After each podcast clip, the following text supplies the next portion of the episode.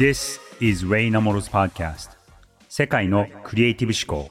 Hi everyone, this is Ray Namoro. 皆さんこんにちは。ニューヨークと東京を拠点にするグローバルイノベーションファーム アイアンドコ 共同創業パートナーのRay Namoroです。この番組では世界で活躍するトップランナーのクリエイティブ思考に迫り、にじゅういっ世紀を生き抜くヒントを探ります。今回のゲストはにせんにじゅういちねん、当時はっさいの息子さんの エヌエフティー アートをきっかけにウェブスリー ムーブメントに加わり、アニメ エヌエフティー プロジェクトで取引総額世界一を記録したアーティストで起業家の草野恵美さんです。今回はそんな草野さんにデジタルアートの未来についてお話を伺いました。So, let's get started. Creative Voice. ちなみにニューヨークはあのいかがでしたか？みんななんかエヌエフティー って言わないんですよね。うん。そうですね。なんか本当去年、去年 エヌエフティー、エヌエフシー、エヌアイシー 行った時も、まあ、ちょっとベアマーケットに突入は仕掛けてはいたんですけど、みんな エヌエフティー、エヌエフティー っていう感じではあったんですけど、あの、今回クリスティーズのオークションに行ったらみんな、N、あ、デジタルアートみたいな感じでこう言い換え、言い換えてて、エヌエフティー っていう言葉をちょっと避けて、偏見を取り除いているように感じました。本当に私はその エヌエフティー の過渡期のそのにせんにじゅういちねんからにじゅうさんねんをあの一応その結構前の方を走って経験させていただいたなっていう自負があるのでお話しさせてもらうと、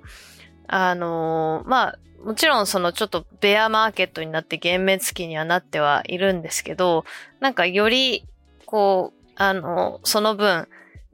なんだろう、短期で儲けようとしてた人がこういなくなって、本物のアーティストとコレクターだけが残ってき、きてる感じがして、あの、エヌエフティー に関わってる人たちは、なんか、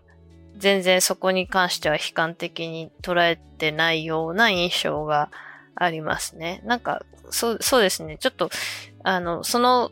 ゾンビズーの話の後の話をすると、にせんにじゅういちねんはゾンビズーのことをやって、にせんにじゅうにねんは、えー、まあ、自分のあのプロジェクトで新生ギャルバースというプロジェクトを始めたんですね。で、それは、あの、クラウドファンディングにすごく近くて、はっせんはっぴゃくはちじゅうはち体売って、まあ、にてんごおくえんぐらい、こう、資金調達するんですけど、まあ、それろくじかんで集めて、で、そのお金を、なんか単純に、なんか、それで儲かったってことじゃなくて、そのお金を使って会社を回して、で、アニメ映画を一本作るってとこまでやるんですね。で、それをこう、私たちはこう、着実に、えー、スタジオを確保して、で、今度ミュージックビデオも、アニメーションの、アニメ本編の前にミュージックビデオを、あの、とあるアーティストと組んで作ってるんで、それも、まあ、リリースしますし、で、そのアニメの制作の、なんかプロセスに、その、ホルダーさん、エヌエフティー を買った人、まあ、キャラクターの絵のはっせんはっぴゃくはちじゅうはち体の漫画の絵があって、それを自分の、あの、ツイッターのアイコンにしてっていう風な感じになってるんですけど、その、その人たちが、こう、実際にアニメ制作に、こう、あの、貢献できたりっていう仕組みができました。で、私たちは本当に、その、ベアマーケットになる、直前ぐらいに売り切ることができたので、非常にラッキーだったんですけど、そこからはなかなか、なかなかそのいちまん体のコレクションっていうものは売れなくなってったし、あの、結構難しいんですけど、エヌエフティー のなんか何がすごいかっていうと、やっぱその エヌエフティー 自体は、もう昔からあるこうトークンっていう仕組みに対してこう絵をつけたっていうだけなんですけど、まあ、それによって、なんかその、今までなかった大義名分、アーティストを応援するみたいな大義名分が出てきて、で、そことすごく相性が良くて、で、アートってもともと、なんかその有名な人が買ったり、ギャラリーに置かれたりってすることによってこう価値を高めてきたわけなんですけど、それをなんかコインとかトークンでやると、なんかポンジスキームだとか、まあ、すごくハイ、まあ、パンプ&ダンプみたいに、まあ、良くないことになってしまうんですけど、それがなんかアートだとできてしまうみたいなところで、ちょっとすごく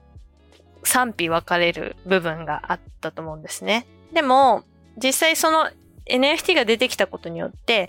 今までその全く価値がつかなかったデジタル上で作ってるだけのアーティストの人はそれで食べていけるようになったし、そこにシーンが生まれてカルチャーが生まれてることは確かなので、まあでも本当に詐欺っぽいことしてる人もいて、なんかそこの見分けがつかないっていうのも確かに問題ではあるけど、なんか、そうですね、まだその本当に エヌエフティー とは何なのかっていうのをこう、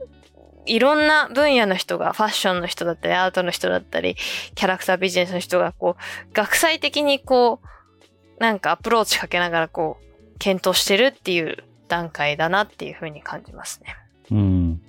じゃあ今後は、まあそのね、一時その エヌエフティー がぶわーっとその、黎明期のとこから結構な勢いで盛り上がったじゃないですか。で、えー、っと、さっきもおっしゃられたみたいに、そのいちねんまえはまだ エヌエフティー、エヌエフティー って、それこそニューヨークのあの、イベントで、そこ、そこそこ、騒がれていたのが、今はこう、意識して エヌエフティー って言わずに、いや、デジタルアートなんだ、みたいな。で、あと、あの、まあ、僕もアメリカに住んでて、思うのは、その、クリプト、仮想通貨に対する目線も、やっぱりその、ね、会社がああいうこう倒産したりとかひどいことになって、そうそう エフティーエックス がこう倒産して、えー、評判がこう悪くなったことで エヌエフティー に対するそのネガティブなあの影響もあったと思いますし、あとやっぱりそのアメリカで生活してこうニュースとか見てると、そのアメリカでの、えー、仮想通貨の管理の仕方と、あと例えば日本とか他の国ではその管理の仕方が違ったから、そこまではこうへこまなかったみたいなことも聞いてるんですけど、その辺どうもあります？うん。まあ日本よりアメリカの方がきっとその大損した人がすごく多いんじゃないかなっていうのはありますね。まだその日本の中での エヌエフティー、 ちょっと私もあんまりその仮想通貨でこう投資をしたりっていうことをしてないので、本当にデジタルアート売ってるだけだからわからないんですけど、あの日本での エヌエフティー のイメージとそのアメリカでのクリプト エヌエフティー のイメージはだいぶ違うなっていう感じが感覚がありますね。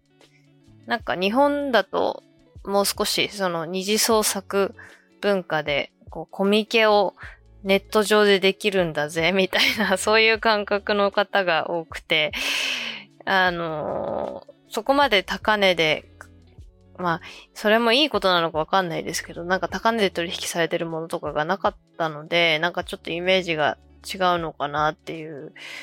感じはありますね。まあなんかあのブルームバーグとかもやっぱ エヌエフティーはへの批判記事みたいなのがあったんですけど、まあそこでやっぱ書かれてたのは、なんかその多くの エヌエフティー グッズ、エヌエフティー アート作品、エヌエフティー 会員権みたいなものが、あの、まあ エヌエフティー ブロックチェーン上に刻む意味があんまりなかったりとか、なんか実際は作品自体は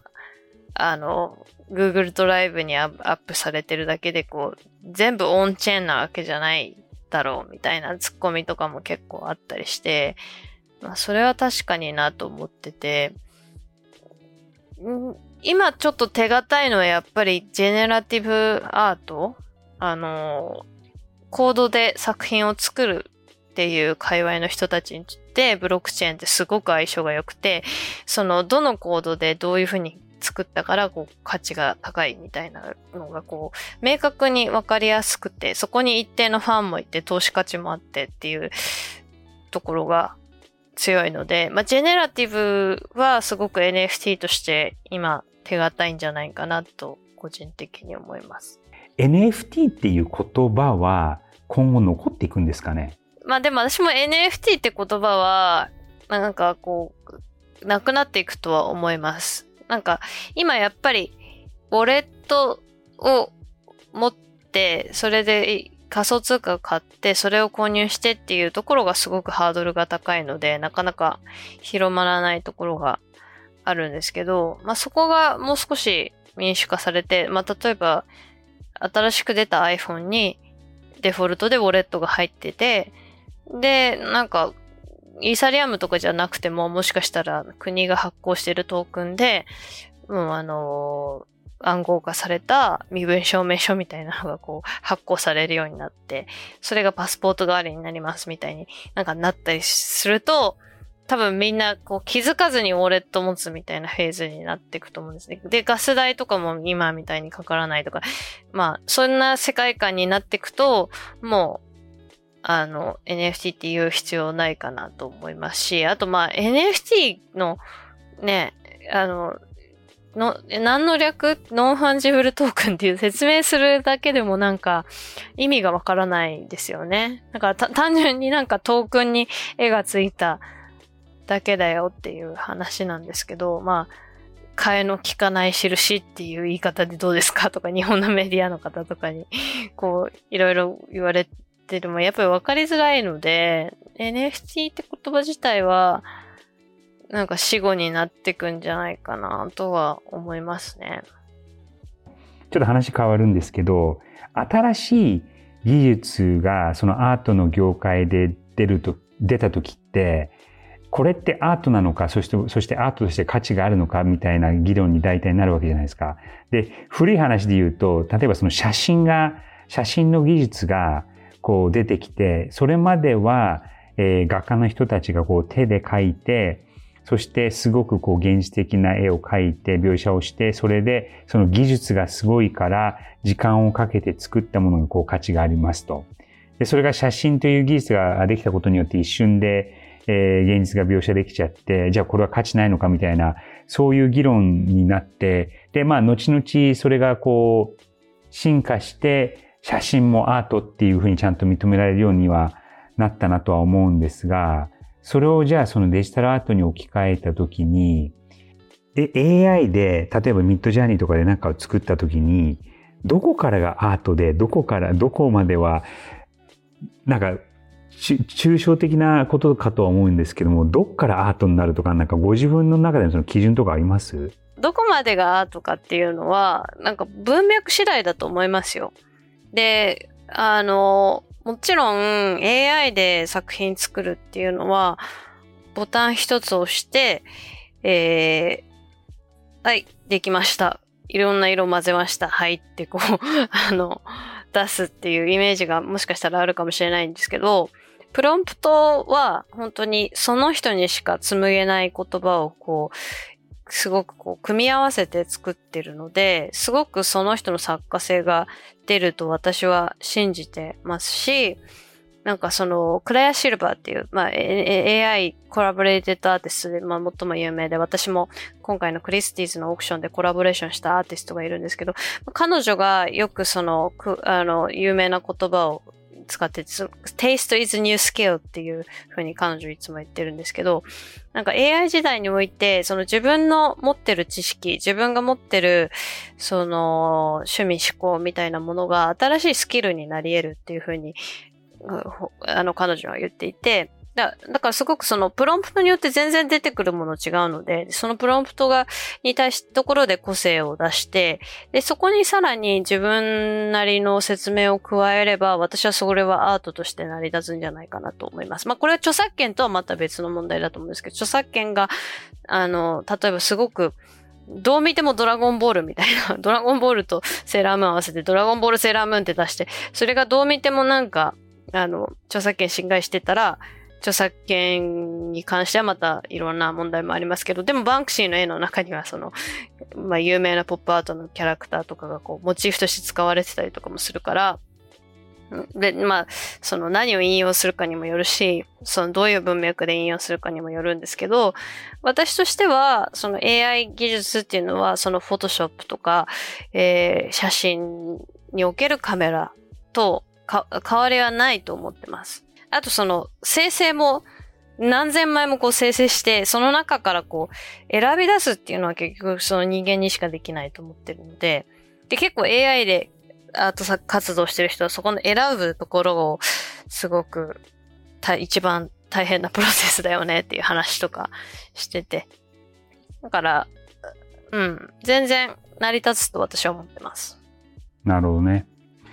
あのちょっと著作権のことについてもあの聞きたいんですけど、で最近特にアメリカだと、えっと、アーティストだったりとかイラストレーターが、えっと、そのミッドジャーニーとかの会社に対して起訴とか を, を, を立ててるじゃないですか。はい。その辺について、今その草野さんはそのツールを使われて自分のオリジナルの作品を作ってらっしゃるわけですけども、そういうなんか逆 の, のいやこれはアーティストが自分 の, その作風とかを奪われてるからそれに対して起訴してるとかっていう、その辺のなんか見解だったりとかご意見とかってあります？そうですね、なんか私はそれを 手, 手で作ろうがあの エーアイ が作ろうが結局出てきたものがどれだけその元の作品に似てるか依拠してるかっていうところが争点になるんじゃないかなというふうに考えてます。っていうのもそのまあどう見てもミッキーマウスみたいなものが出てきたとしたら訴えられることはあるとしても、もう元が何かわからないぐらいだったらなんかその学習元データに対しての著作権をこう追求するのはなかなか難しいんじゃないかなと思ってます。そのジェネラティブ エーアイ っていう言葉もいちねんまえは、うんうん、ほとんどあの存在してたと思うんですけど、うんうん、ね、巷では全く知られてなかった言葉じゃないですか。そうですね。で、うん、さんねんまえも エヌエフティー っていう言葉もあった、言葉としては存在はしてたかもしれないけど、うんうん、一般の人は全く聞いたことがなかったと。うんうん。うん。そうですね。ってことを考えると、いちねんごにはまたなんか別の言葉が出ていて、それが盛り上がって、に、さんねんごにはまた他のものに置き換えられるっていう、そういう現象もが起きても全然おかしくないですよね。そうですね、全然おかしくないと思います。うん、じゃあ、 あの個人的には、えっと、草野さんご自身そのアーティスト と, のとしての活動で言うとどこに持っていきたいとかってあります？まあ、ブロックチェーン自体が な, なんだろうブロックチェーンにこう刻まれてこう作品があ例えばそのアーティストの人がこの時間に、この日に、こう作品を、まあ、世に出産して、で、それを、この人が何月何日に買って、この人が何月何日に買って、そのトークンの数字はそれぞれ違って、なんか僕のやつが一番数字がこう、レアだみたいなのをこう、見て楽しむのって別に、その、ブロックチェーン上に、こう刻まれてることに関してはもちろんロマンとかあるんですけど、すごくも物語というかなんかに人間が作り出した世界なので、あなんかこう捉え方によってはすごくコンセプチュアルになるなと思ってるので、表現媒体としては非常に面白いなと思ってますね。やっぱりオンチェーンであること、ブロックチェーン上にこう刻まれてることをこうどうコンセプチュアルにこう消化していくかところをあの今後はちょっとこだわっていきたいなと思ってます。で、ちゃんと歴史的に意味があるものができたら、それがなんか美術館にあの貯蔵されたりとか、なんかそのそうですね、ちょっとその伝統的なところともしっかりなんかコラボレーションして、まあ、もう少しこのブロックチェーン上にこう作品が刻まれるっていう概念をあの、マスアダプションしたいっていう思いはありますね。それがないと、もう多分 エヌエフティー って、あの、宇宙の言葉のままになってしまうので、はい。なるほどね。そうですね。わかりました。Lightning Questions。ここからは Lightning Questions。ゲストの方に素早く一問一答で答えていただくコーナーです。お楽しみください。今やってることではないとしたら何をやってると思いますか？ダンスとか演技とかそういうのに興味あります。もともとバレエをじゅうねんかんぐらいやってたので、あのよりこう身体表現みたいなのはすごく興味がありますね。なるほど。世界のどこでも住めるとしたらどこに住みたいですか？えー、迷うなあ。でもなんか最近訪れたポルトガルがすごく住みやすかったので、あのポルトガルに滞在したいなと思いました。次に旅をしたい場所は？韓国に行ったことないんで韓国行きたいです意外と近いのになかなか行く機会がなかったので。一番好きな食べ物は？オレンジとかみかん、柑橘系のが好きです、はい、一番のお気に入りの歌もしくは音楽は？えーと、プラスチックラブがすごい好きです。今シティポップが大好きで、えーまあ、アルゴリズムのおかげで海外の人も YouTube で聞いたことあるっていうことなのでカラオケで盛り上がるのでいつも歌ってます。お、人生一番のターニングポイントは何ですか？ターニングポイントはでもやっぱりギャルバスのセールですかね。あのなかなか世界一の売り上げになるってことはなかなかなかったのでそれで人生が変わりました。お、ご自分のスーパーパワーは？スーパーパワーは、うん、まあなんか、まあ、ほ本当にあのマスターオブノーンっていうところですかね。なんかあのあ不器用なんですけど不器用で結構何かそのツールを使いこなすまでに時間をかけることができない落ち着きのない人間だからこそこういう総合格闘技では結構力を発揮できる エーアイ とか エヌエフティー とか、まあ、いろんな自分のテイストを組み合わせて何かアウトプットするっていうことが得意かなと思います。最後の質問、草野恵美さんにとってクリエイティビティとは？クリエイティビティとはうーん、まあ、なんか今までになかった付加価値をつけることかなと思います。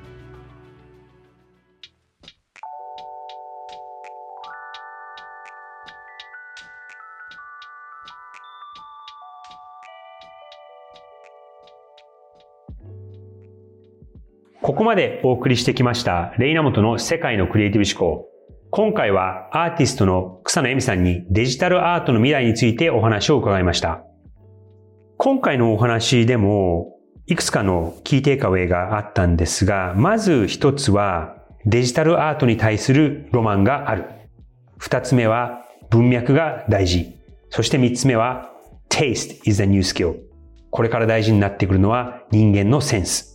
まず一つ目のそのデジタルアートのロマンっていうところなんですが、印象的だったのが草野さんご自身が エヌエフティー もしくはデジタルアートに対してすごくロマンを感じているというか愛情があるなっていう、やっぱりその好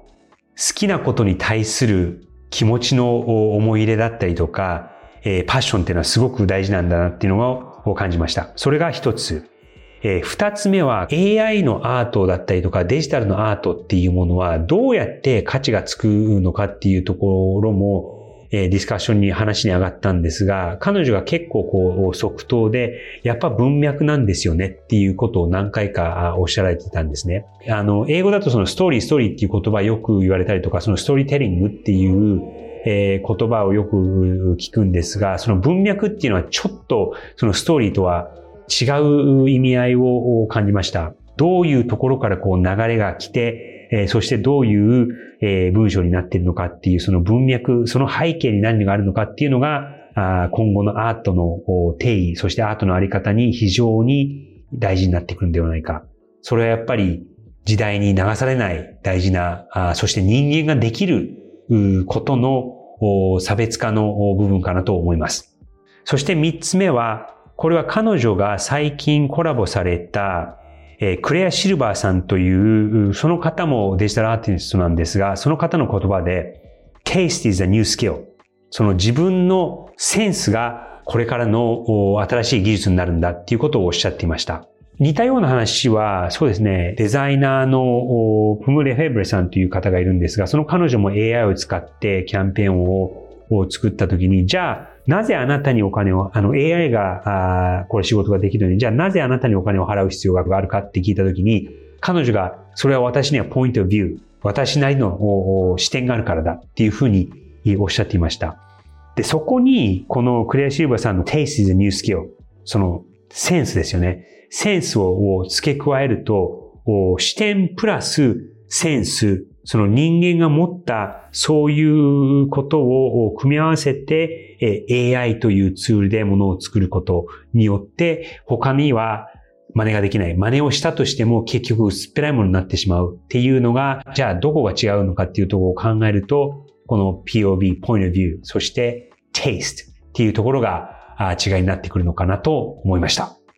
それでは今回の草野恵美さんとのお話のみっつのキーテイクアウェイ。ひとつはデジタルアートに対するロマンがある。ふたつめは文脈が大事。そしてみっつめは Taste is a new skill。これから大事になってくるのは人間のセンス。このみっつがキーテイクアウェイでした。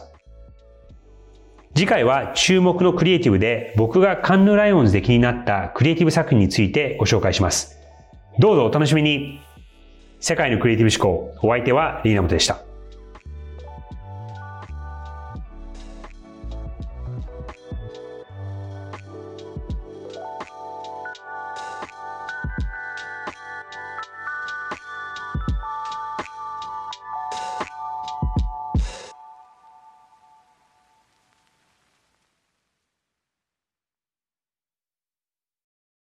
デジタルガレージは